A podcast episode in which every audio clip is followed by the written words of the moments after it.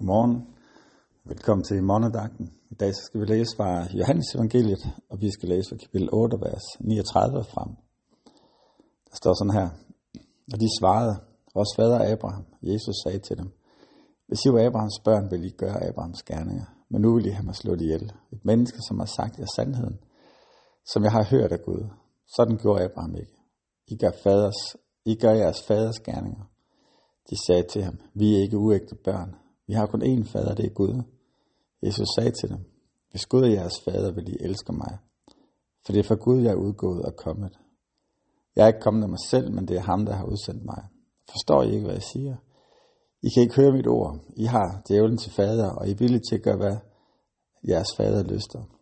Han har været en morder fra begyndelsen, og han står ikke i sandheden, for der er ikke sandhed i ham. Når han far med løgn, taler han ud af sig selv. For løgner er han, og fader til løgnen. Men jeg siger sandheden. Derfor tror I mig ikke. Hvem af jer kan påvise nogen synd hos mig? Når jeg siger sandheden, hvorfor tror I mig da ikke? Den, der er Gud, hører Guds ord, men I hører ikke, fordi I ikke er Gud. Jøderne sagde til ham, har vi ikke ret til at sige, at du er en samaritaner besat af en dæmon? Og Jesus svarede, jeg er ikke besat af en dæmon, jeg ærer derimod min fader, men I vandrer mig. Jeg søger ikke min egen ære, der er en, der søger den, og han dømmer. Sandelig siger jeg, den der holder fast i mit ord, skal aldrig i evighed se døden. Amen. Herfra så fortsætter samtalen eller diskussionen, hvis man kan sige det sådan, mellem, mellem øh, de jødiske ledere og så Jesus. Det som vi har i dag, vi lander faktisk midt i en, en tilpidset, tilspidset situation.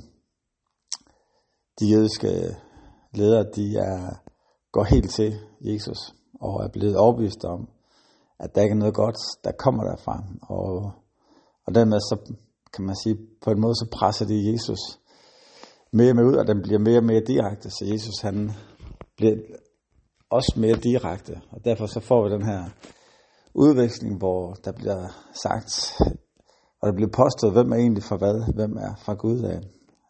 De jødiske ledere, de svarer fra Abraham, de er Abrahams børn.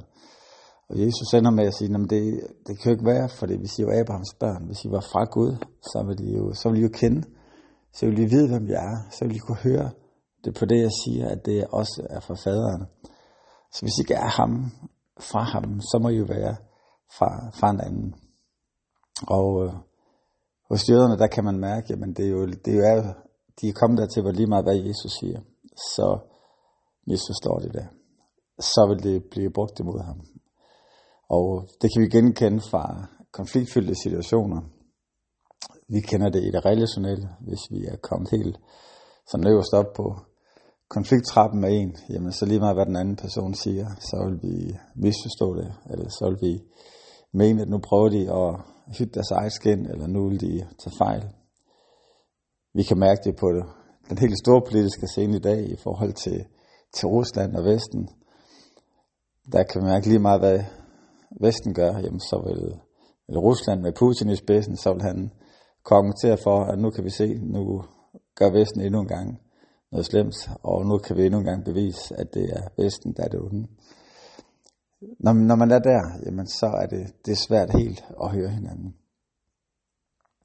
Og Jesus han ønsker at længes efter at blive hørt, og prøve at kalde dem tilbage til at kunne høre ham.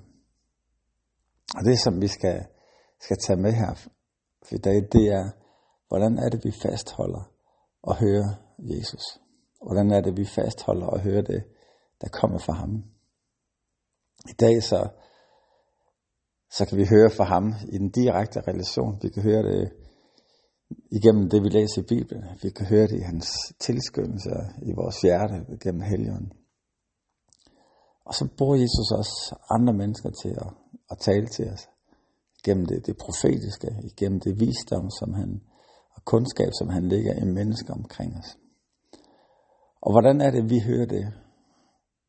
Der hvor jeg kom fra og voksede op, der havde vi en, der var formen, hvis der kom et profetisk ord, jamen så var det at sige, starten med at sige, jamen så siger Herren, og så kom selve ordet. I dag så vil, at man holder op med det, og i dag vil jeg selv mene, at det vigtige er ikke, at der bliver sagt så at sige her, når man selv prøver at sige, nu skal jeg så høre, nu er det 100% Gud, der taler. Men der er noget i, at der hvor Guds ord bliver sagt, hvor Guds inspiration bliver delt, der behøver det faktisk ikke en benævnelse på. Der behøver det ikke at sige, nu skal jeg så vide, det er Gud. Fordi Guds ånd, i den der modtager det, vil kunne genkende, hey, det her, det er Gud. Den visdom, der kommer fra Gud, når vi taler sammen, den behøver man ikke selv at label til, nu, nu er det altså Gud. Fordi Guds visdom i sig selv vil blive genkendt, og det vil kunne blive anerkendt, og det vil være med til at lede den retning. Så hvordan kan vi holde fast i, at vi kan, vi kan genkende det, når det kommer i vores liv?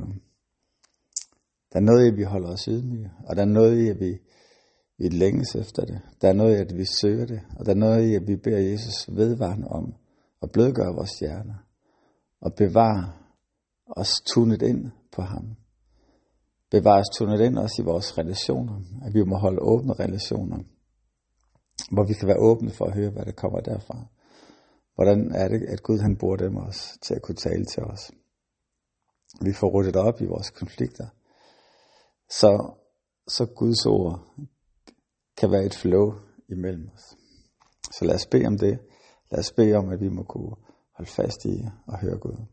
Jesus, tak for, fordi du kom fra Gud, og tak for det, du har givet os.